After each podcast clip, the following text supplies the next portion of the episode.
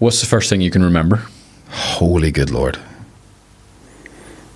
My first memory. My first memory is a dream I had. Yeah, I was a superhero, a superhero dream um, called Star Child. I remember, and that's whenever the uh, what do you call it came out that movie, um, uh, Guardians of the Galaxy, and he was called Star Lord. Did it freak you out? It freaked me out because it was also his childhood. Uh, it start the movie starts off with his child. He's being taken away from his, his home planet and into a f- complete fantasy world of, you know, other galaxies and, and, and flying around in space and and that was like whoa that really hits a point with me. Um, but for me, it was a trauma dream because um, there were bad men trying to get me, and I could fly away. At the start of the dream, I could fly, and by the end of the dream, I couldn't fly anymore, and they got me. Interesting. So it was a horrible kind of thing. Um, and that, that I, I don't think I've ever, ever been able to fly in my dreams, apart from that one moment where I had the freedom. Since then? Since then, yeah, I've never been able to fly again. Um, I've always had dreams of I could fly, now I can't, or I can't quite get off the ground, or you know, limited kind of stuff. Um, dig that one around in the psychological box. Yeah, well, I just kind of have a, sense of hope for you that uh, that dream will come back again. I, I, yeah, I hope so. Yeah. Tell me about the moon and your mum. Where are you getting this information? Did I tell you this? That's really like wow. Yeah, I I said to my mum, I was holding her hand. Oh, I, I have I have discussed this with you. I think um, I, I said to my mum when I was very young. I must have been like six or seven or something like that. Holding her hand at night, walking down down a road towards our house, I think it was, and I just looked at the moon and said, ah, because I loved the moon at night. I loved the the luminance of it, and just yeah, I just said, someday I'm going to go there, mum. And she went, I know, son. And it was just like like as, as a parent now, hmm. that impact that it had on me with hmm. hope and dreams was just it was huge. You know, if it had been my dad, it might have been maybe, you know, shut up, Sai. Sorry, Dad. It might have been just, you know, what are you talking about? Because I know my dad didn't quite get me as a kid. Um, but for her response to be immediate like that of just, I know you are, son, you know, that's huge. That's massive. Yeah. Why do you think the uniform of young boys is superhero costumes? Superhero costumes, that's a huge discussion. Like, why? Why do you think? Because I was I, like, I was the same. Like, for me, it was Spider Man. Yeah, yeah. Spider Man, yeah, yeah. Spider Man was just me all over. yeah. Like- and why Spider Man for you? because I was real nerdy, real scrawny, Okay. wore glasses, had like a big like transformation moment whenever I like started wearing contact lenses. Yeah. That was my spider bite moment. Do you know what I mean? Spider Bite to swap the contacts. Yeah. I am now superhuman. I'm now like Peter Parker has now transitioned into Spider Man. Very interesting. Well, I was scared of heights and spiders and being alone. Hmm. And Spider Man had mastered all three of those, I think. Mm-hmm. So I remember thinking that one day when I was older, going, that's maybe why I, I liked him. The ultimate freedom, but then also being able to help people who were in danger. Super, I think John Eldredge talks about this, doesn't he, in his book about superheroes? And I've completely forgot it was um, what, what he was saying about it. But I think it's that idea of we are on every heart of I guess from every heart of the child is that lack of limitation and imagination, but also the the idea that we want to rescue, we want to save, we want to be saviors, we want to put our best foot forward. Possibly, of thing. you're you have a son, don't you? I do. Yeah. He's six. Why do little boys love to feel dangerous? I think that is wired into us. I think we we need that sense of adventure and danger. I think the the the idea um, that because remember John saying if you want a kid to do if you want a boy to do any chores or anything interesting that you want him to do, add a hit of danger into it, and it, like you know, do the vacuuming by one foot or you know holding a glass of water at the same time. Um, I think that is that is the case. We just are drawn towards danger, and I, and I, I know there. Are, I don't want to blanket every single guy in the world that way, but I think that's. Excuse me. I think that's our default setting. But I think nature and nurture can maybe change those in some ways mm-hmm. um, because there, there are there are some guys you meet who are just masculine, mm-hmm. and there are some guys you meet who are not as masculine. Um, so I would need to actually interview them and ask them, what do you do? You feel you want to rescue people? Do you did you want to be a, Yeah. a superhero when you were a kid, or what did you want to be? Yeah. Um, so I, I don't know. I don't want to blanket everybody Yeah, with that, course, but I, I think that that is definitely my nature, and it sounds like it's yours. Well, Um, tell me about your boyhood. What do we need to know about Sai the boy? nervous now. I, I had a rough, I had a rough childhood. Uh, I, see, there's, there's a lot of things that I, I don't want to incriminate people in my life as well. Yeah, of course. But uh, I, I had uh, there's a lot of abuse in my childhood, so it was there was a lot of wanting to escape. And I'm so jealous of you when you say I got to get out of here, and you were able to at 18 because I really wanted to get out of here, but I couldn't. Yeah. I was terrified to leave, which is really funny because it was not a nice environment to grow up in. Sure.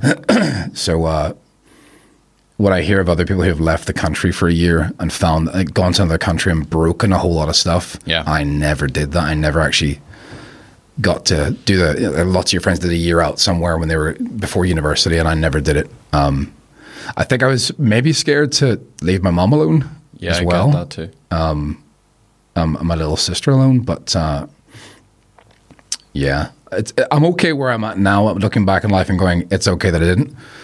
But uh, I remember feeling like I, I wasted, like I lost, just lost my twenties, Yeah. um, in, in a in a big mire of muck in my brain. But uh, I, I felt like it's okay. It's the thirties that were really gonna make a difference. So yeah, yeah, that's a tough question. it is a tough question. Yeah. Because I don't want. I also don't want to overshare too much. um, I have a habit of sharing too much, but uh, yeah, a, a lot of my childhood was trying to find ways to escape in my brain because I couldn't physically get away. Yeah. Um, so there's a lot of fantasy, a lot of imagination. Um, at the age of 11, was it 11, 10, 11, I found Warhammer. Oh, I don't know if you- yeah. Have you heard of Warhammer? Yeah, I have, yeah. And that is just an encyclopedias of fantasy and escapism. Yeah. Like apparently it's quite high up on the anybody like kids who have autism and things like that. They absolutely love it because of the depth uh, uh, that it goes into with characters and lore uh, and rules and things like that. I, I never really got to play the game much, but I, I was really just blown away by the by the characters and the, and the, the species and the, the galaxy. I mean, if you take something in your brain, right, and you fast forward a couple of years, and you can't really, you can kind of guess bits and pieces. But if you take something and fast forward it to the year forty thousand, you're like, are we not just like gas clouds at that point? How does how does that look? You know.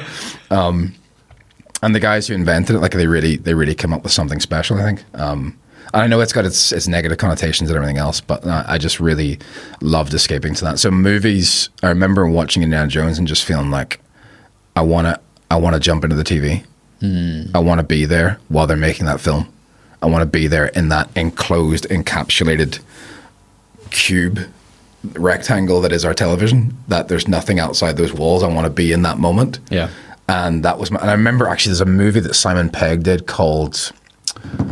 oh, was it How to Make How to Lose Friends and alien People or something like that, where he describes that to a T, and it's him and his as his childhood, in his um, as a child watching movies, watching Hollywood, and he explains it so well that I never could. Um, of just that magical thing that was Hollywood, that was this other world, and then of course you get there and it's not what you think it is, you know. But um, what is that film called?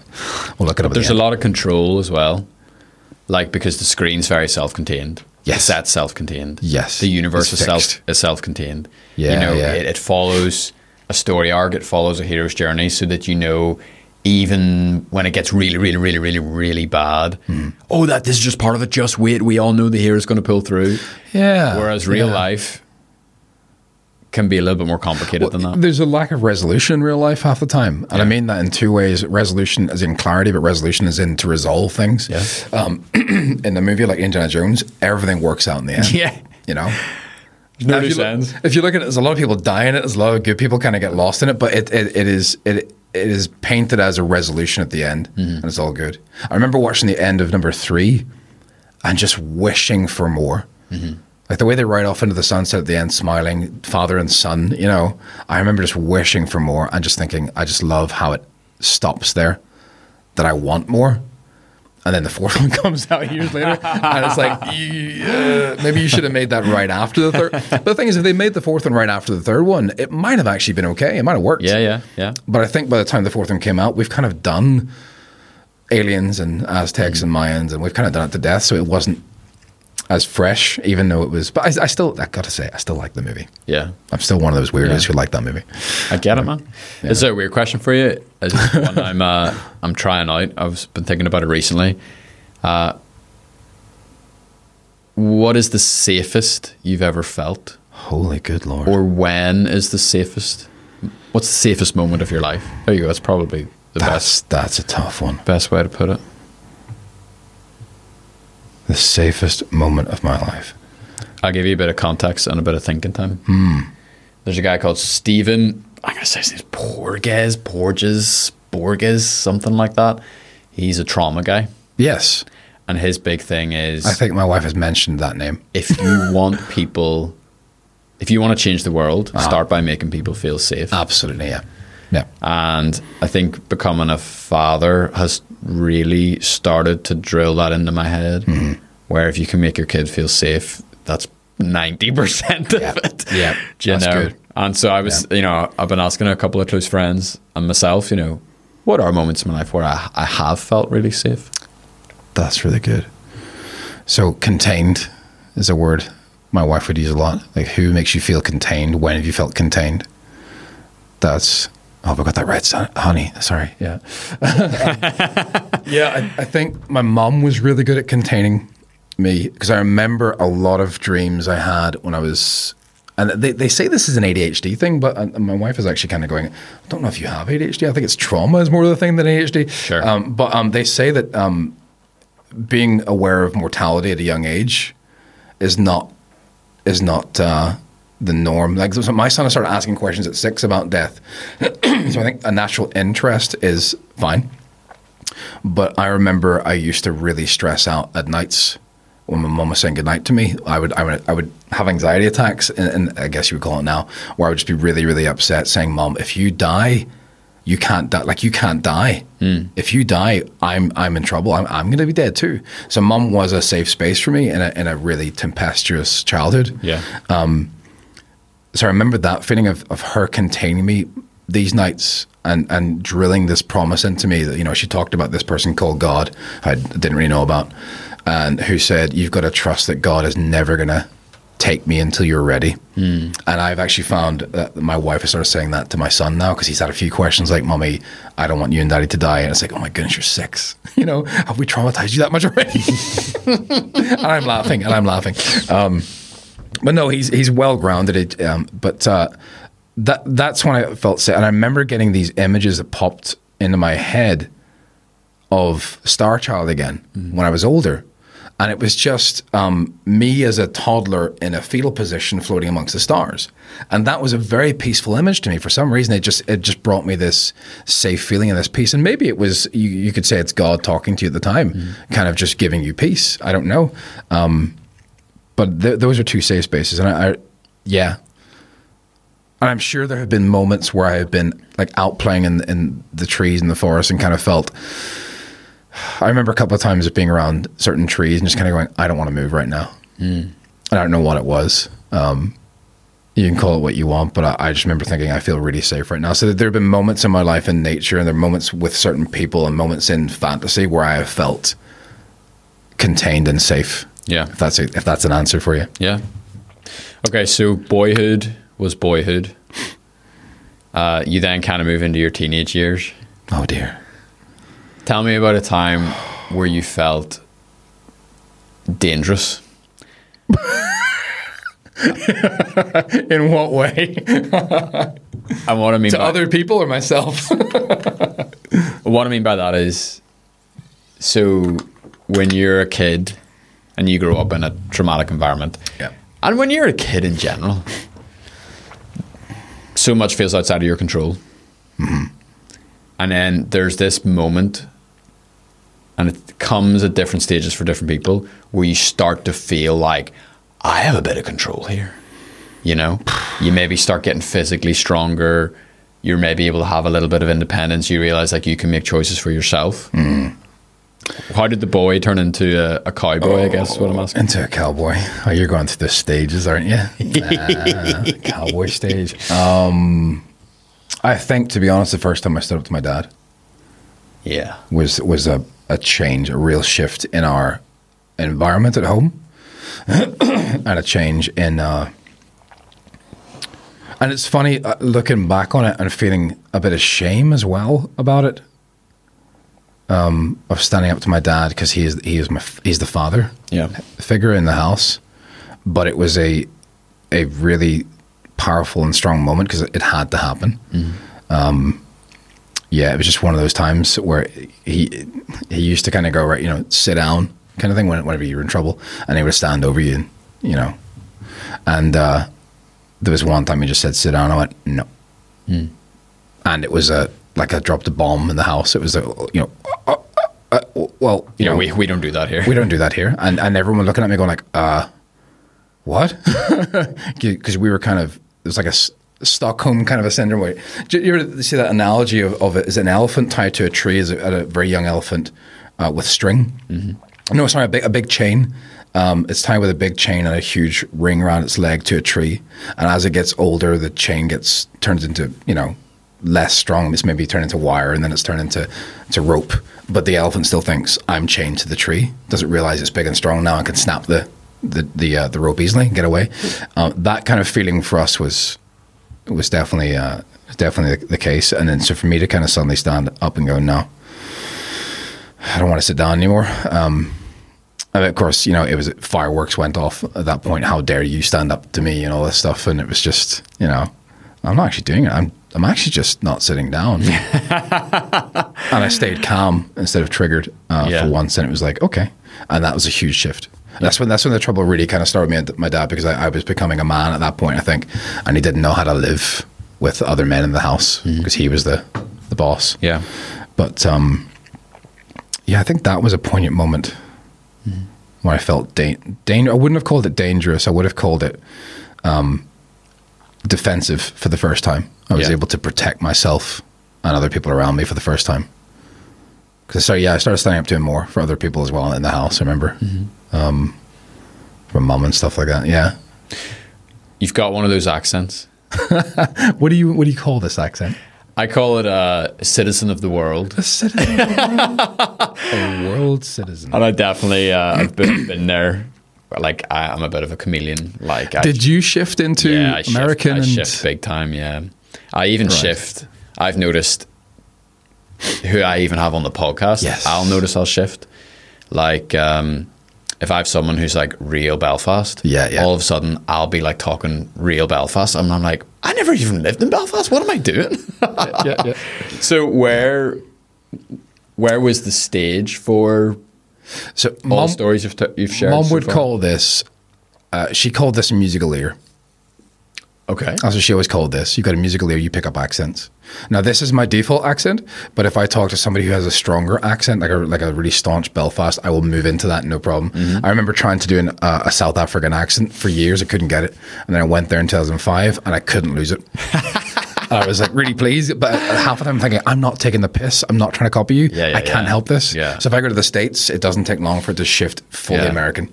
Um, but it's yeah, it's strong. I- I think it might come from me. It might come from a desire to want to uh, communicate fully. Like I want to be heard. Like I know when I when I talk more Northern Irish is because I'm sick of repeating myself. Because people will say what what, and I just go oh just how. And that was me with garbage and trash and Yes, candy yeah. and sidewalk. But they're nice words. I like those words. I like saying garbage. It's better than rubbish. Or you know, uh, you know the bin. We talk about the bin man coming. The bin man came today. Yeah, yeah. And I'm like, bin man's a bit weird, isn't it? Bin man, Bin man. It's very Belfast. trash collector. Yeah, trash collector. You know, better than the garbage man. though. no one wants to be a garbage No, man. it's like he's made of garbage. yeah, it doesn't work. Yeah. Yes. So where was home for you? Well, see, that's the thing because home, because growing up in uh, Germany and England and places like that, I didn't have like I, we were we were moving so much that it was hard to kind of put down roots at all. So I ne- I'm not patriotic in any way. I, I've been moving so much. Um, home is basically now just when you feel safe and contained. When you feel um, it's people. When I'm around certain people. So my family is my home. You know, my kids, my wife are my home. My mom is my home. You know, that that's that's my home. A place. I think it's it just doesn't make much sense to me logically to get annoyed about a piece of soil whenever you've lived there for 50 years just because you've been living there 10 years longer than somebody else and it's your home but yet uh, hence before that you know 10 years hence before that you, you were fresh to it as well and you took that from somebody else so it's like Yeah. well none of us are from here right Yeah. go back far enough i mean i think mum's side is french huguenots dad's is russian jew somewhere so it's like well then you know and they're from belfast and holywood Yeah. so they're from here, you know. Yeah. Um, they were born here, but uh, yeah, it's go back far enough. We're not from anyone from, from here. It's true. it's kind of silly. I say this with uh, hesitation. We can swerve this. I really wanted to ask you, I even wrote it down. What is it about the sons of pastors, the sons of missionaries, and the sons of people in the military that gives them a reputation?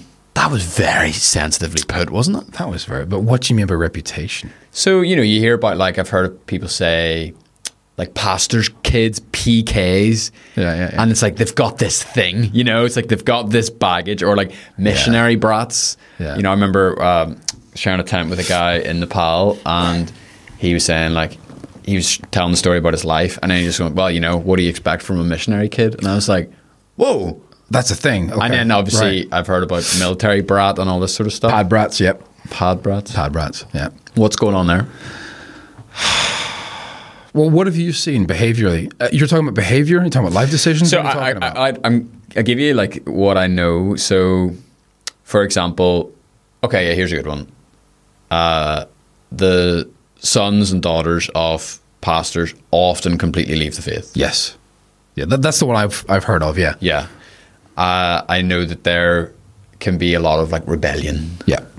I know that in the military context, because you're often exposed to a lot of authoritarianism, there can be like a real like rebellion against authority. Right. Okay. Okay. Okay. Yeah, I hear you. And interestingly, from I don't know if this will help lead your answer, but there was a study done from a group called Barna. Mm-hmm. It's like a Christian think tank, mm-hmm. and they did somehow this mad research into pastors' kids. And the one, number one reason why pastors' kids walk away from the faith. Well, what do you, why do you think it is? Um, my my first gut reaction would be pressure. Yeah, um, having to live up to that. Yeah. You know, you know, it's not just about becoming a Christian; it's about becoming a leader of Christians. Absolutely. You know, and that would be a huge. Is that is that close? and the high standard. It's like Yeah. you better not drink, you better not smoke. Like if I catch you fooling around with a Oh, girl, yes. like da da da. Right. So that's what I I, I yeah. thought that too. I was like, Yeah. yeah, that's easy. Yeah. Do you know what it is? Hypocrisy. oh, witnessing it from. Oh, of course it would be, wouldn't it? Isn't that mad? That's really sad. It's really sad. It's the the difference between the two standards of external and internal. When I read that, I nearly cried. That's really. I'm not even the pastor's kid, but I, I nearly cried. or a pastor as well. That's really sad because that, that means that the, the, when they go home, they're not showing the their family what they're showing the world. And that's that's not cool. Yeah. That's that's that's bad naming stuff, isn't it? Um, that's yeah. Didn't see that coming. Should have, I guess. Makes, I mean, makes sense. I, I, it didn't didn't make sense to me either. yeah. But I'm wondering what's going on in the the military side of that. Is it that externally there's a lot of strength, and um, you know, and you're maybe like perfect. Well, for, for for me, it's different in the sense that I think military kids join the military rather than Yeah, pastors' it. kids rejecting. Yeah, yeah. Being being a Christian or a pastor. Um, yeah, there might be an expectation on the family name as well, because if you're a military family, then continuing that lineage is important. Um, or it's just natural. It, it's strange because being being raised that way. I mean, it, it's. I appreciate a lot of the things I got from it, but the, one of the first things that I was thinking was, I don't want. I want a family, and military life is not good for families. In my my upbringing, and my, that's how I equated everything. Was Yeah. this is bad because we're in the, we're military, um, not because there's alcoholism at first. You know, 'cause I didn't yeah, notice it at first. Um, that that was what it was. I thought every family was this way. So it, it was we all do. very confusing. Uh, when I said to my friends in school one time, uh, we're in science class and the desk was covered. It was a mess. And I just said to my buddies, wouldn't you love to just put one hand here like an arm and just sweep all this on the floor and go, clean this shit up? Well, your dad does, you know? And they looked at me and went, and looked at each other. And I went, my dad's never done that. And that was the first time I'd ever gone, oh, so maybe everyone's not got the same kind of dad. I did not know that. I may have been 12. Sure. 12, maybe first or second form. Yeah. 12 or 13 when, I, when that happened. So, uh, yeah. What was my point on that? But it, I noticed that when I got married, how different the family cultures were. Yes. Yeah. And I think from the trivial down to like how you hang washing to how you cook Oh, yeah. something all the way up to the non-trivial. Yeah, Like yeah. how you fight and how you confront each other and Absolutely. how you give feedback. But I think everybody in marriage goes through that of like, you know, this is not how my parents did this. And yeah. This is hard now. Yeah. but it's it's normal to you. You know, you just think Yeah. this is the way everyone does things, but it's not. Yeah. Yeah, there's some basic things like tea towel usage, honey. I have this whole thing with like um like hand towels and tea towels. Right? One's thin and one's thick and furry, right? Uh-huh. Yeah, of course. So one's for your hands and one's for drying dishes. Oh, you're one of those guys. I'm one of those guys. I'm one of those guys. Yeah. But you don't let it get in the way. no. We love you anyway, you know. That's it. Tell me about the transition between if we kind of describe the teenage years as the cowboy years, hmm. the transition between that into here's a better question. When was the first time you felt like a man? And I'm not talking like No, no, no. I'm 16. I just did a thing. Da, da, da, da, da. I'm talking like a sobering, like, Yeah. whoa, I've leveled up here. Le- the level up is the phrase I would use. Absolutely. Um, it's it, it, for me. It's like a computer game, computer game borrowing thing of when you level up and you have access to skills and weapons that you didn't have before. Oh, whoa. Make sense? Yes. That's why I call it leveling up, because there are things that only happen and perspectives you can only have after you've leveled up. So, uh, one of the first ones for me, I remember it happening in a moment, and they happen in moments, like immediately, not over time periods. Just like in a game, level seven, you know, and it flashes on the screen, and now you can unlock that new wrist belt. Wrist belt? That's a word. Um, wrist blade. And uh, yeah, it was my brother uh, was getting married. We're down in Cork, and we're at the pre-wedding practice wedding session. And he's standing in front of me, and they're everyone's wearing their civvies. You know, no one's dressed up yet, and they're just going through what the ceremony's going to be. I'm just sitting in the second row, and I suddenly go, "He's getting married." And I turned to my mom, who's already in tears anyway, and uh, I said, "He's getting married," and she was, "There it is." Sai finally gets it. You know, yay, he's on board. And I remember just thinking, uh, "Wow, this shit is serious." As in, life is serious. there are things that are important now, and I didn't twig. I didn't, you know, I didn't twig. So I leveled up in that tiny little moment. I didn't know what it was, but I remember that when I'm looking back, when I had other level ups, that's what one the first one was. Second one was when I became an uncle, and I held Toby, my my uh, nephew, for the first time. Yeah. Um, And I remember thinking, this shit is serious. Now I have a responsibility. The first time it was like responsibility for you need to kind of grow up. Yeah. The second one was responsibility, you have a nephew, so you need to wise up, you know? Uh, then, of course, getting married was another big one. Uh, but the, the biggest was becoming a dad. My son, that was the first. Like, there was just so many things in my life that no longer mattered, that were not important. Things I worried about, things I stressed about and was anxious about, that just did not matter anymore. And there were way more important things to concern yourself with, you know? I don't know how true this is. I may have paraphrased my wife, but um, there's meant to be a part of the brain that physically alters, physically grows whenever you become a dad. What? or a parent, sorry, whenever you become a mum or a dad. Um, and it's uh, yeah, it's a part of the actual brain that actually enlarges slightly. And that she will correct me, and I'm sure other psychologists around the world will go, "What the hell is he talking about?" I may have paraphrased her, but I think that's what it is, and it's in the fear center of the brain. Whoa. Yeah, and it might be a whole. If you want to talk about like survival instincts and all that kind of stuff, like you know, where's my child? is it is it nearby me? Kind of a thing. It might be as basic as that. Yeah. But I think that can get fed upon as well easily by other anxieties. Um, so you start thinking immediately about you know if you have a daughter, for goodness sake, oh, great story in there as well about having a daughter. But I'll get to that. But if you have a child, you start worrying about you know their future way too soon. So first first child gets a whole lot of anxiety put on them. they say that first children like are, are more cautious than, than the next children. Yeah. And that's probably because we did that to them. Yeah. you know, don't move, sit there, where, Yeah, where, yeah, where, are you going? yeah. You know, oh no, they're crawling, they're moving. Um, I love seeing families who have like lots of kids, Yeah, like yeah, yeah. seven kids. Yeah, yeah. And you know, like the the youngest is kind of just like hanging out the back of the boot in the car. Meanwhile, I'm over here like like you know triple seat belting like my newborn into the Yeah, thing yeah. and like driving carefully over like speed bumps. Slowing I remember over the, speed the first time I went for a walk with um, my daughter in the pram. Yeah. Like honestly, I was like tilting the pram up Yes. every single curb. Yeah, yeah, I was like going really slowly. I was elevating it to make sure that her head wasn't falling back too much. And then her granny came over, and her granny was like, "Do you want to go for a walk?" I said, "Absolutely." And she was like, "I was like, that's my daughter." like a wheelbarrow bouncing it around. Yeah, yeah, yeah.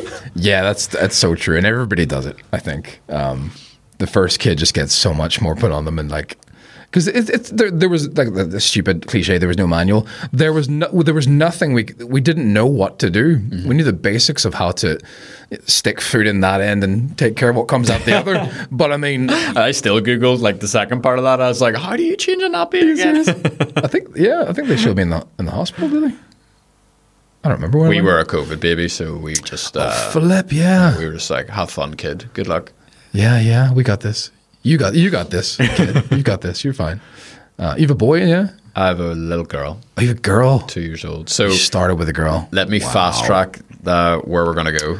Okay. Why is it that whenever you have a son, you become a father, and when you have a daughter, Right. you become a man? So this is a buddy of mine in the states uh, called Ricky, who I, I stayed with for a couple of days um, because we were looking at human trafficking um, and doing a documentary on human trafficking. And Ricky was talking to me about you know being a dad, and I I think I said to him, I never want a daughter. Because I was studying human trafficking, for goodness sake. You know what I mean? And I was seeing what men were like Yeah. um, in the basest level and just thinking, how the hell do you raise a daughter in that world? And Ricky said to me, when you have a son, you become a dad. And when you have a daughter, you become a man. And I heard the challenge in his in his statement, and I said, I have to, I have to do this. Because I have to, I have to I have to complete the game of life. This this this game that we're playing. And I think things like going to university and and and getting married and all those things i think they kind of sh- they change me into better versions of me every single time i remember writing on facebook something like uh, becoming a parent can make you the best version of yourself if you let it it can also make you into a complete monster Yeah. if you don't but rising up to the challenge of trying to become a good parent and working hard at it i think will make you the best version of yourself I agree with that. I think it's Right. like marriage on steroids. It's, Yeah, it's yeah. character formation of the highest level. yes Because every other piece of my life, like I can come in here and I can put on a show and I can be professional and I can be innovative and creative. Yeah. And then I can go home and be a monster. yeah And I, I can't make a pastor's kid. Yeah, yeah. I can't box my family like that. No.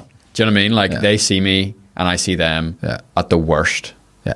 And in the tiredness and in the late nights and somebody's sick Mm-hmm. and this has happened and it's the relentlessness of That's that that's it. I think is the the hard bit but also the the gold. That it's in that space. It's it's in that space that that happens when you are like it's it's like SAS deprivation training. it's we need to see you at the very very worst how Yeah. you will handle things. So we're going to bring you to the very end of yourself and then go, and here's one more. Did you go over the edge or did you stick with the plan?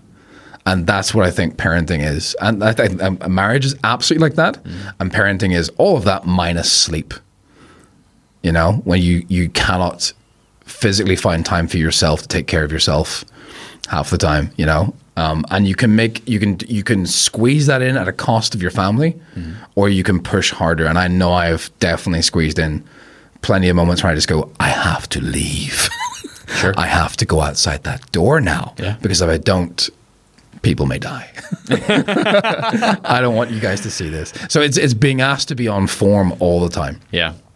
You know. Just a quick point on going outside. You know, you mentioned earlier there's times where you're around trees and it made you feel very safe. You know, Yeah. nature is a very grounding force. Yeah. Yeah. And I, I thought this was really interesting. Like now that there's young kids in my life, whether it's my daughter or other people's kids, Hmm. Yeah. uh, or even like you know, crash, like you know, volunteering on crash in church or whatever. Yeah. Yeah. And when you take kids outside, it changes them. Something changes. And I just, that's all I wanted to say. I just was an observation because I think it's really interesting. Well, was it John Eldredge was talking about that when he was talking about we were we were actually born, we were made to be outdoors. Like we were created. If you want to talk about the origin story of Adam and Eve, we weren't born in a house. we were born out. We were created outside. We lived outside. We didn't go indoors.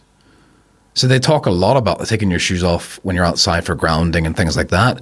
Um, I think there's. I know for for me, when I walk outside the front door, there is a shift in me immediately. There is a like even times when I have been like just triggered heavily, and I'm like, I need to get outside this. I need to get outside before I, I scream and shout and swear. Oh, um, as soon as I open the back door and I cl- feel it close behind me, I feel like a reset button is hit. So I don't need this long walk that I thought I needed. I just go, oh, I've already, I've already come down. I, I've cultivated my back door is a massive presence of, you know, exchange happens there. Yeah. So it might just be that that's all I needed that time was to step out there. But definitely, I think with kids, like John was even saying, like telling kids to take off their shoes outside, they do it naturally. They want to run around barefoot. So I think we need to learn from that and do something similar. We need to actually get outside more, get a deep breath. But anytime you feel like I was talking to a buddy last night, Gav, who was even saying, I just need to get out to the mountains. I just need to get out so, outside.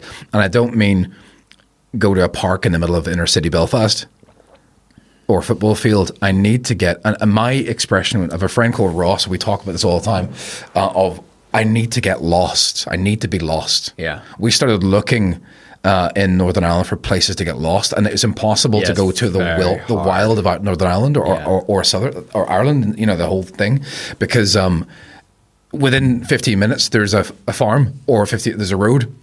Um, so I remember going to Canada. I think the, the answer was I need to go to Wales or Scotland to get a bigger sense of that and be really lost. Um, I went to Canada to see my grunkle um, at the time, my, my great uncle, and uh, he lived up in oh, is it called Blue Mountains, seven hours north of uh, Toronto.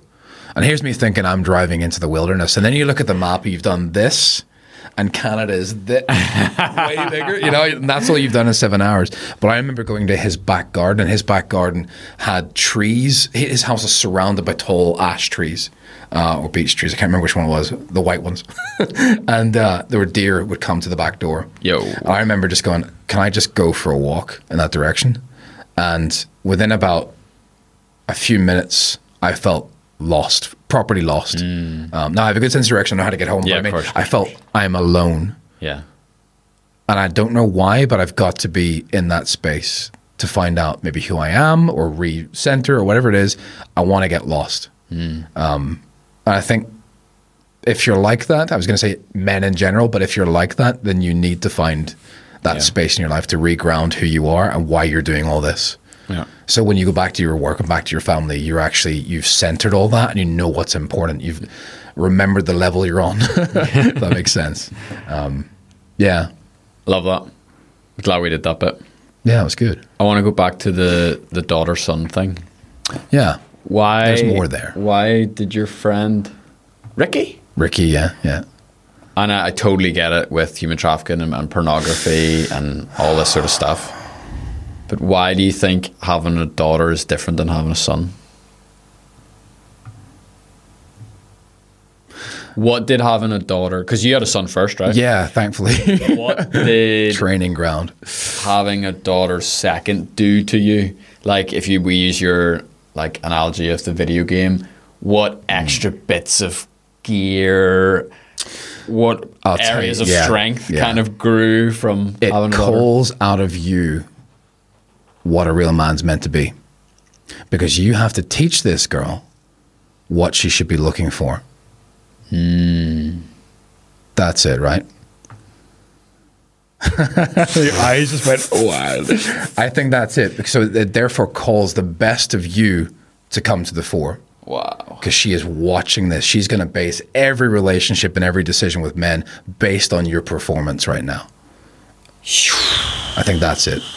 I th- I think that's it. I got chills, so I think I think that that feels right to me. Um, yeah, because I, I remember watching. Oh, I shouldn't mention him by name, but watching this very famous motivational speaker who's very rich. Not mention his name. Um, somebody stood up in his audience one time and just explained their story, and he said, "What was your dad like?" And uh, she said, "Oh, my dad was the best. My dad was loving. He was there for me. He was kind. He was. He just showed me what men were like, you know." And this sensationalist kind of guy just went, "What a mother!" F-, and just everyone was woo. What an audacious thing to say about it. What, everyone would suspect would be, you know, oh, lovely. But he, he went the other way, and he said, "This guy ruined you for life. He set the bar way too high. You would never find a man like that." And I thought, "You scumbag." Hmm.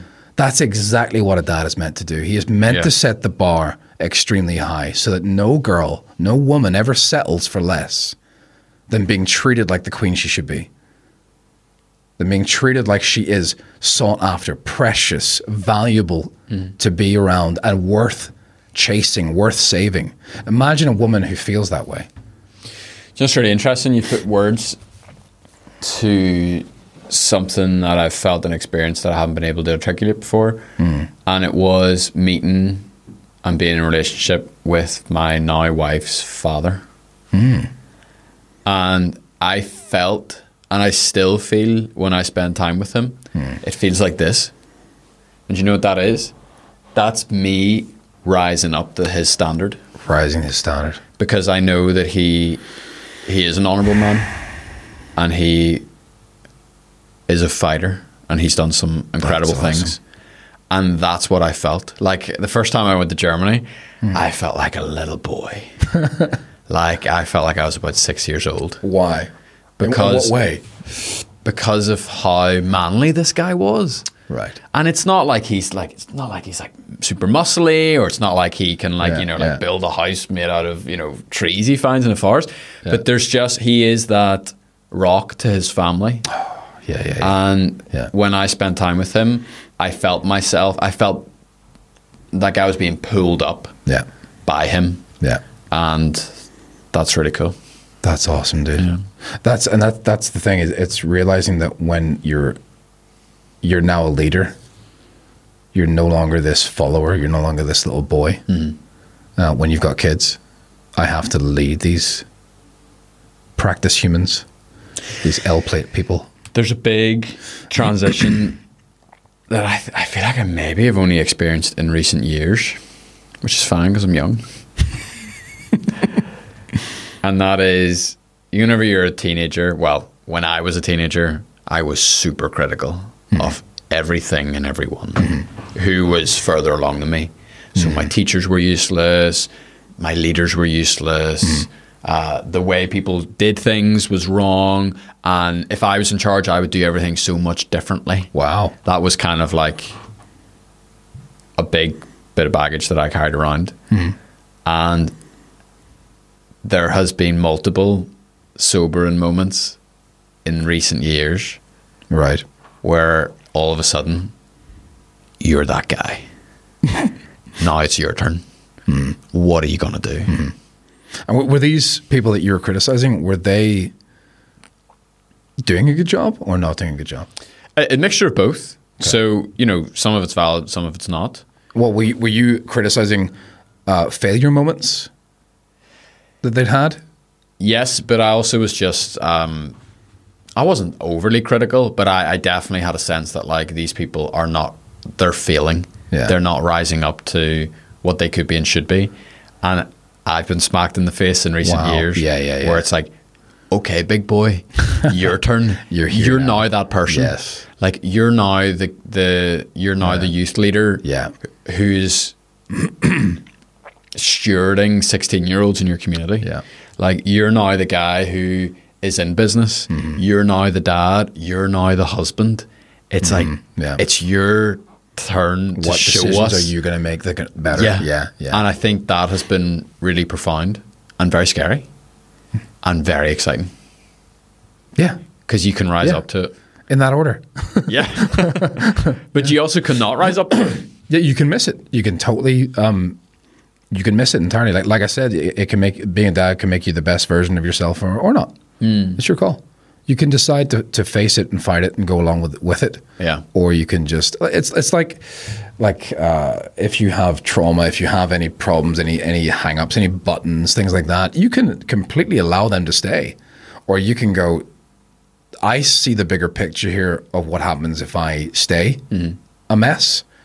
Because I mean, my, my dad, like I mean, he was messed up as a kid, and this has brought me a lot of healing as to why he reacted in certain ways and things that he just like even recently. So we have a really good relationship now, which is a freaking miracle from. God. It has to be Yeah. that he is able to be this person now, and actually, actually a dad to me. He had no idea because he didn't he wasn't surrounded by you know psychologists every day on the internet on you know on his phone telling him you need healing you know he did i married a trauma specialist for goodness sake so it's a yeah talk about your serendipitous Yeah. blessing destiny whatever you want um, so he even recently just saying to him dad do you realize that when that happens that's a huge attachment issue right there Yeah. like that's you not firmly attached to, to your parents, to your mom. That that's do you realize what that does to a kid? So he is feeling this, you know, like I, I'm giving him grace, and he is feeling the mercy. He's feeling, but also the recognition of I'm not this evil bastard. Yeah. Because this is the most annoying thing about my dad that I, I knew growing up. I watched him with other kids, and he would just seem like the most amazing dad mm-hmm. with other people. And I remember being really angry, going, "That's not what he's like with me." Yeah, of course. But I, the, what really annoyed me the most was the fact that my dad had a good heart in there, and I knew he did. I don't know if if if everyone would agree with that, but I could see a good heart in him, and I have I have a gift for that, seeing potential in people Yeah. and seeing what they could become and looking past raw to you know and maybe growing up with him taught me that Mm-hmm. of just look being able to look past the raw and see the real person inside and what what fences they're putting up Yeah. what facade and uh, I just remember looking at him and going you have actually a really good heart in there it's Yeah. just smothered in years of shit Yeah. you know what's what you've been dealt but also not to excuse your behavior um, you need to deal with that Yeah. and God bless him, since he has spotted and had access to these things, he has made real changes.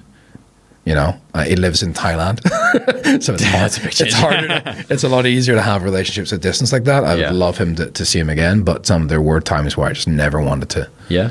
mention. And I, I think one of the things that is. uh, enabled or helped me along in that transition I was just talking about a few minutes ago Mm. is that empathy, where you realize, ah, Yeah. that person you were so critical of, this is why. yeah. And know? also, if I'm not careful, I'm on track. Yeah. to the same thing because I'm saying the same stuff that he said. Like, I hate you. I'm never going to be like you. Yeah. And you know, I'm kind of going. Oh, I see a repetition happening here. Yeah. Maybe I maybe better change my thinking and my path here. So Yeah, and trauma casts a really long shadow in your life, Hmm. you know, decades long. Yeah, that's a good phrase. And I think it's interesting. You know, I don't know who it was. Was it Jung maybe or something? Says something like, you know, the best place to keep your shadows right in front of you. Very good. Very good. I love that. Um, talk to me about. You said you have a gift for seeing behind people's facade and seeing a good heart where maybe other people don't, right? Uh, talk to me about a big scary guy wearing a big scary mask In airsofting. at airsofting. Yeah, th- this this came under the um, the the sense that I'd learned that I was an atmosphere changer, and I didn't know what that phrase meant. I can't remember if somebody spoke it over me or or it popped into my head. One or the other, maybe both, maybe all three. Um, but I was I was I could change atmospheres and I didn't know what that meant. So I remember going airsofting for the first time. I went by myself. I felt like it was something I needed to move into. Um, and I remember we'd all done the sign in thing, and then you go and stand in the field and wait for the ref to come out and spit you into teams and send you off. And I'm standing out there, and everybody's just got this huge F off kind of look on their faces, you know, like, Look how big my gun is. I am now 10 feet taller with this gun. And they're wearing, you know, uh, face protection. So some will have like just goggles on, grills, but one guy had this big scary mask on, like a, like a Halloween kind of mask. And I remember walking out there and kind of going, ugh, this tension. I can't stand this tension. I hate this tension. Everyone's got F off written on their foreheads because everybody's actually scared. yeah. You gonna say something? No. No. you let your buddy go. Um, yes, everyone's Just actually smiling. Just smiling. Everyone is actually feeling the same way I am. I'm assuming so. That we all feel like "Ugh, this is horrible. Just don't make eye contact. You know, and that's Northern Irish as well. I'm not that kind of guy because I wasn't born here and raised You're that in the world, but not I'm off it. In the world, not of it. Sure, we'll take that. And uh, I just felt right. I could I could just join in with this, and we could all stand here in silence, all fifty of us, and until the whistle goes. And actually, I wonder how the game is going to go after that. Is there going to be tension and fighting and kind of grumpiness, or I could try and I could try and talk to somebody. So I thought, and I hate this. I hate the. I'm, I'm I think I'm introverted. I think I'm. I think I'm introverted. I, I I love people, but I'd rather be invisible and just kind of people watch and listen to conversation. So yeah, I, I walked up to this guy who, who he just stuck out because he was really tall and he had a, a really cool gun and uh, a face mask. I'm new to all this, so I walk up to him and go, "Dude, that mask is terrifying." And he, he looked at me like, uh, "What?" no, you're terrifying. No, don't talk to me. Don't talk to me. Because I'm thinking you probably want it to be terrifying to keep people away from you, possibly as well, but um, and to make you feel like you know I'm a big man too. So I walked up and just said, "That mask is terrifying, dude. Um, did you? Where'd you get it?" And he said, "Um, well, I made it myself." So you made that yourself? So I just opened into this huge like, dude, how? What inspired you? Where'd you get the idea? How did you? Like, what materials? All that kind of stuff. And within about a minute, he pulled it off his face to talk properly to me, and I just went, "Whoa, there's a human." less scary and interesting. And he was just like really happy to talk about it. I said, "So what's this gun you've got? I've never seen this one before." I didn't know what the gun was, and and uh, how do I get one of those? And he goes, "Oh, this is here. I've modded it with this. I've put these internals in, and I've done this silencer on the end, and all that kind of stuff." And I just started to notice because we were in a loose gathering. I just started to notice people starting to drift a little bit closer and closer and closer and closer, and I'm like, "Oh, something's happening here." Um, and then when he finished talking, this other kid chimed in, "Oh, I've got this gun, and I like this, and I did this too." And then they're getting close, and everyone's gathering around, and I'm like it popped straight in my head right afterwards atmosphere changer. And i'm like mm-hmm. oh that's the thing with okay so that costs me a lot but i can do that. Mm-hmm. That costs me because I, I and i know i've been airsofting times and gone i'm not doing it today. I'm going to join the tension. I'd be part of the problem. Yep. but um, the game i think afterwards was a lot more from other games I've played since, it was very respectful. Mm-hmm. Like when you hit somebody and you hit them hard in the face, um, there's a "oh, nice shot, buddy," instead of like "Right, that guy in that hat. I'm gonna get kill you." I'm gonna Yeah, go yeah, respawn yeah, and get you later. You know. Um, so I, I definitely feel that is that's something that people like who have that gift Mm. are called to do that. I know that I can talk to strangers. I love talking to strangers. Yeah. Uh, I was in a, masterclass recently with um, Declan Lawn and Adam Patterson for directing and screenwriting. Uh, the same thing happened. You're in the Strand Cinema, and no one's talking. Everyone's sitting there, and there's maybe a hundred of us. I went, Ugh, and I just turned around. Went, hey, what's your name? and the guy was like, what? You know, and we got talking about his career and wants to be a writer and all this stuff, and it was great. I'm thinking, wow, that could have been a missed opportunity to get to know somebody and for him to be known. And this is the thing, this is the key. I think people want to be known. Mm-hmm. They may not want to talk, they may not want to introduce themselves, but I think they want to be known and celebrated. I think they want people to look at them and go, I like what you've done there. I like this. They want this Yeah. relationship to be drawn into. Not, not like, you know, everyone wants to be friends, everybody wants to be known. Mm-hmm. And I think, therefore, that's that's the gift I have, is that I want to know them and I want them to feel known. I want them to be celebrated. I want them to. My name is Timmy, and I love this. Yeah. and I'm good at this. And someone tell me I'm good at this, please. And at the same time, someone tell me where I need to improve. And that's the accountability structure of, of the, the the friendship groups, you know, the communities where we like men's groups where we do get in to talk to get close to each other and actually say, you know what, buddy, you're becoming a dad next year, right? Can we talk about some of these things in your life?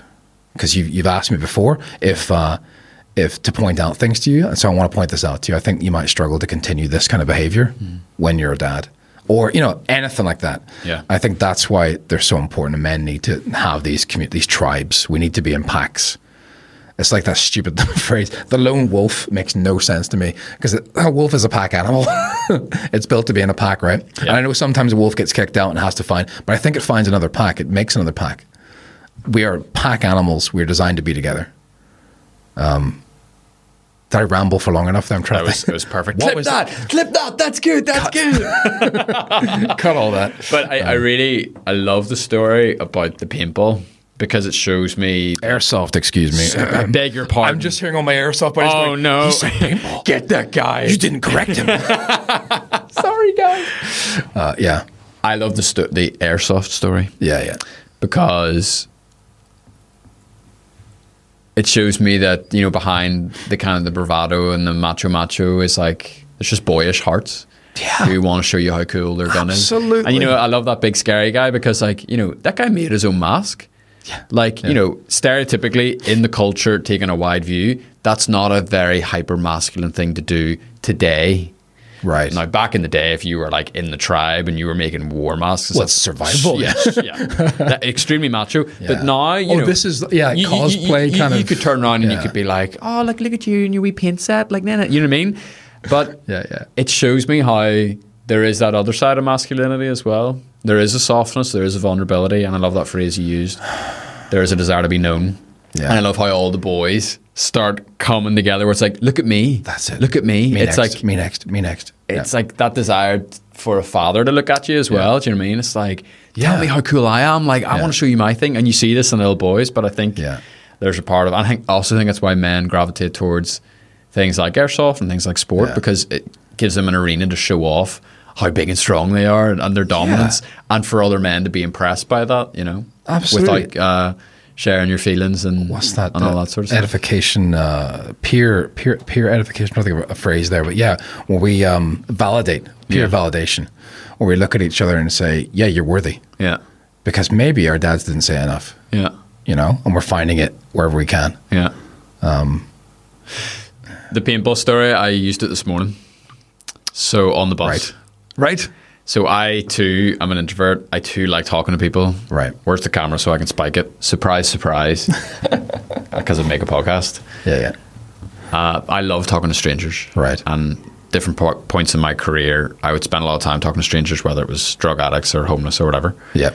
And I've kind of got a bit lazy recently. Right. where I just, you know, I finish work or I'm with my family and I'm just kind of like, I'll just take it easy.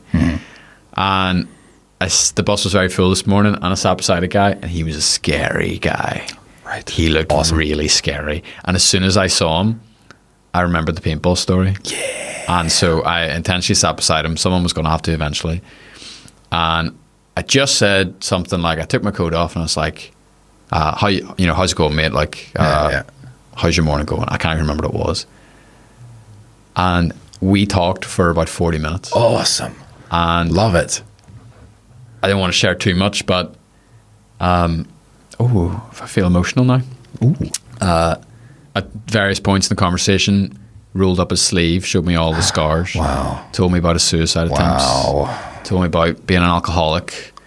Come Uh, on, man. That's awesome. I'm a suicide survivor as well, so you know we, we talked a lot about that, and you know he had a really rough nine years. I think he tried to kill himself ten times. Shapers. and he's come out of that now and he's got a job and he's he's got a family and he's working and he's working through it and he's doing his thing and I asked him what changed Yeah. and he told me one of his friends killed himself and that's what did it for him hmm. was for him to see the impact and the result of the thing that he so desperately longed for Yeah. showed him that he didn't want it Wow. and that conversation will will stay with me. And I think it'll stay with him too. And I was like, this is what you and I are looking to do Yeah. with this series. Yeah. Like you have some very scary men lined up for us to speak with. You have men who, uh, on paper, are tough guys, and maybe not everyone would want to approach them. Now, that, yeah. Yeah. Uh, so tell me, what are we going to do, and why are we going to do it? So, touch what we've been talking about all morning explains why I think people can get a gist of why we should be doing this. Um, one of the main feelings for me was maybe a decade ago. I was watching like this World War II documentary on uh, on YouTube, and like I, I just love history. Who never, whoever was going to guess that from my scores from school that I loved history. Um, and uh, somebody commented. I was reading some of the comments, which I sometimes do, not really often. Um, somebody commented, "Do you know someday this caliber of human being, something to they used the word caliber, and the sentence was, was something like, um, "This caliber caliber of human being was um, is doesn't exist anymore." That kind of thing, and it was people survivors of the war, so people talking about just what they believed in and, and uh, like, like simple things like holding a door open for somebody and little simple things all the way to the big things of how to really really be courageous in, in, in life as well as in moments. And i just remember we, we had a conversation in these comments back and forth me and a few people and i just thought we need to save this. We need to capture we're going to have a day someday soon where all those people will be gone. Or people who survived. I think the the last there was something celebrated in the RAF hundred year thing. I think possibly of um, the last pilots and the last people, the last fella Spitfire flyer, something like that. I remember it recently, and we are we are going to lose this wisdom, this caliber of human being. So I remember thinking, how do we save this? How do I? I thought, well, I'm a filmmaker. Why don't I capture? Some videos when I film some people, when I interview some people, no idea that you were. Well, actually, this is way before that. It would have been before that. You've been doing this three years, two years, I've been doing this for five years, maybe six. five or six get a bit years. sketchy. Yeah. Depends if you count like Instagram stories is that. yeah, you were investing in this, which became Best Yeah, of yeah, yeah. Belfast. Absolutely, you've been doing it for that long, I think. So that that that inspiration came from me then, and then I remember uh, about the same time, five six years ago, I saw for the first time uh, Seinfeld on Netflix doing uh, comedians in cars getting coffee, and I was so taken by the humanity in this, these celebrities of the things that they worry about, the things that they think about. Um, a lot of it was inaccessible because you know, do you know when you're driving down Hollywood Boulevard in your Bentley, and uh, you know, you just you know, I'm thinking, yeah, that's not accessible for half the Yeah, yeah, population. And I just kind It's a of thought, fantasy world to enter into, though. it is. It was. It was nice to go. What are these people like behind the cameras? Um, but I kind of thought, you know what? There are pl- everybody. Everybody's got a story, right? Everybody in the planet has a story. Um, so what makes their story less valuable than than these celebrities? And I thought, well, I wonder can I get coffee houses involved to kind of go and meet people? And I tried designing this like you know portable kit that's always in my bag of two cameras and a mic, and um, I, I experimented for a long time, and the audio was always a problem. I just thought this isn't going to work, and I started converting my garage into a studio um, because I kept meeting these people who had such wisdom that I wanted to capture. And not, um, I remember with the BBC, they had this archiving thing. Uh, I got asked to come in and help another guy talk, a friend of mine called Neil Powell, who's hopefully coming on the show.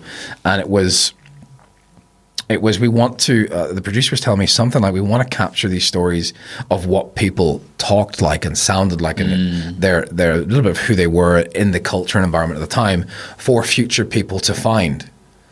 Um, so you know you're digging through the rubble and you find a recording kind of thing. Oh look you know there's somebody from 2004 talking. Um, i kind of felt like no people need to hear this today. People need to be able to find this again. Where, where was that guy who said that thing? I want to hear that again. Um, to have these little moments that could help them level up, you know?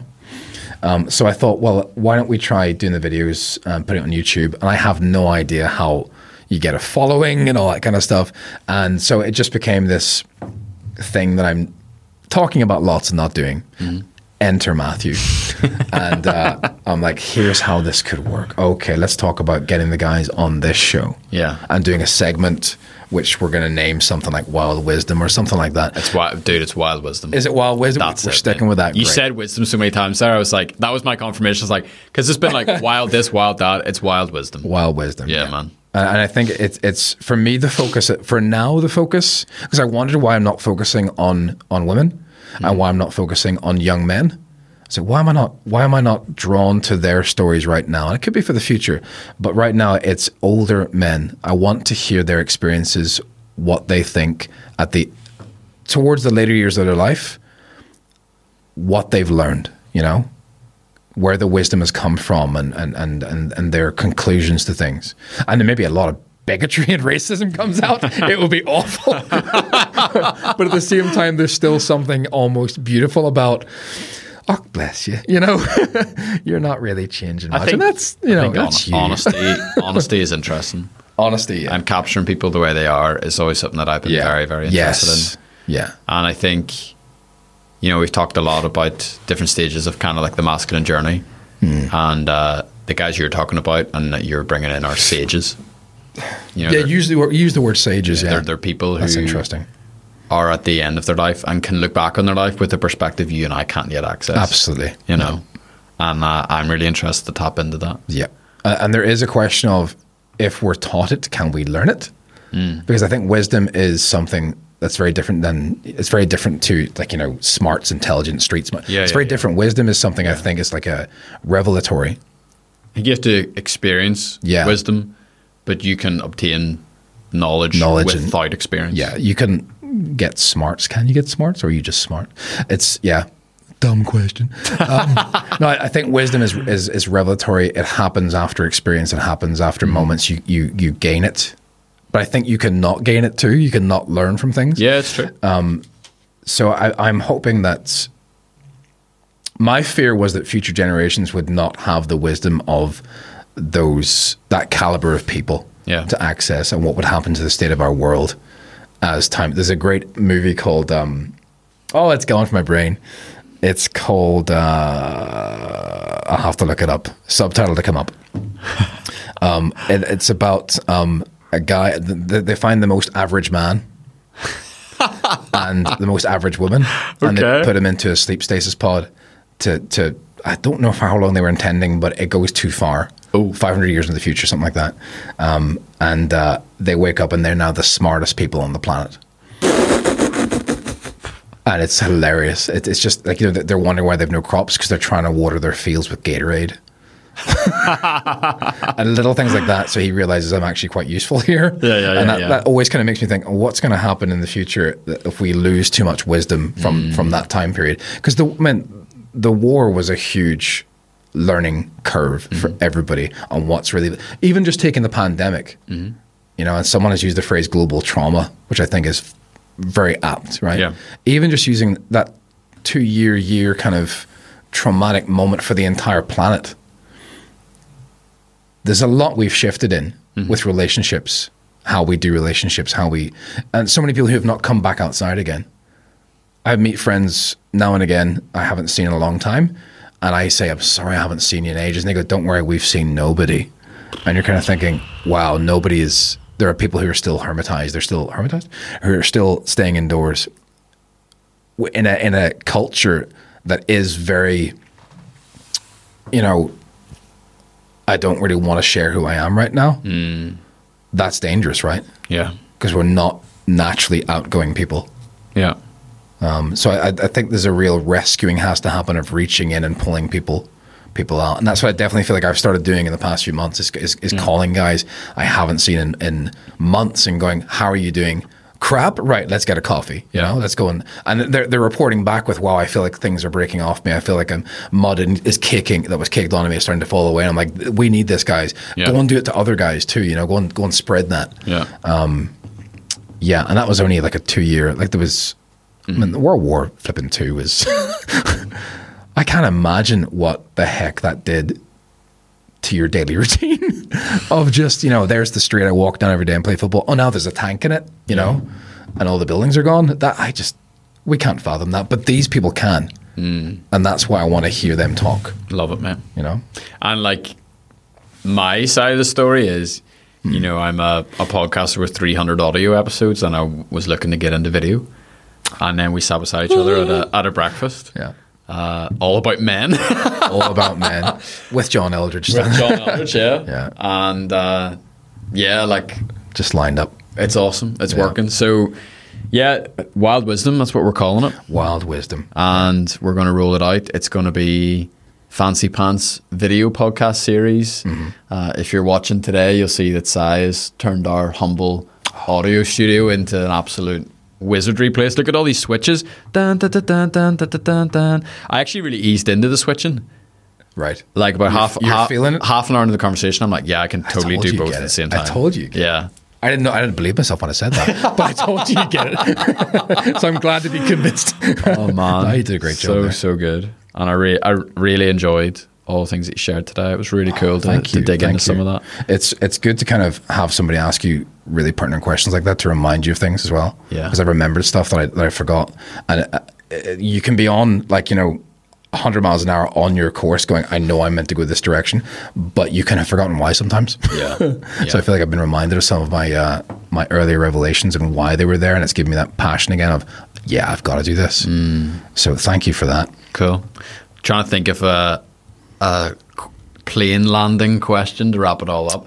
I've got two. We'll maybe do both. Um, what's the kindest thing someone's ever done for you? Oh, come on. My memory is the worst. The kindest thing that anyone has ever done. I'll have to come back to that because I, I know there are millions of things that people have done. Like like things like just even somebody spotting me and saying like an older brother or a father figure spotting me and just going, "Hey, we should get a coffee." See stuff like that. Let's just all, all the way down to someone just paying for my meal. I remember one time where I took, I took, um, hopefully is going to be a guest on this show. Um, a mate of mine, I took him and, and his wife out for lunch, and this friend of ours, I wonder should I name him? I wonder should I name him? Um, he he paid for our meal. He was in the in the restaurant too, and he just paid for the meal. And I know, for me, I expect that of Christians. I expect that those events to happen. That you know, there will be moments in life where you just can't explain stuff and you just got to accept it, right? And uh, but what it did for him was huge. He was talking about it for a long time. He still would bring it up. You know, why did he do that? You know, it's called kindness of strangers. You know, it's a good thing. Do you remember? Um, is it Foy Vance as a song? Ran, uh, not random act of kindness. He does Consider a- this. Yeah, he does have that, yeah. yeah, that song, the, the, fab. And then it's a guy who had a a company called Arc, and it's uh, Random Acts of Kindness. Yeah, yeah, should, yeah. should have been Rack, but Arc. so I think yeah, those things. But for me, the kindest thing was, was would have been the father figures who have rescued me, seen seen somebody on the path of destruction, a young fella going the wrong way, and grabbing me and going, "Hey, let's get a coffee." I didn't know what that meant at the time. And let's transform you. Yeah, that's it's like uh, it's code name for yeah. something's about to happen. Something something significant is going to happen. I may not know what it is, but we've got to do this. Mm. And absolutely. And I hate coffee. Do you know how I know that this is meant to be? My uh, my final question was telling me about a time a older man has intervened, There you go. and so there it is. So I, feel like I need to hit the wide angle. Boom. Boom. Give you one of these. I thought you were going to drop a mic. yeah. Um, yeah. Awesome. I, I spent uh, from the age of 20 to the age of 30 with older men being really kind to me.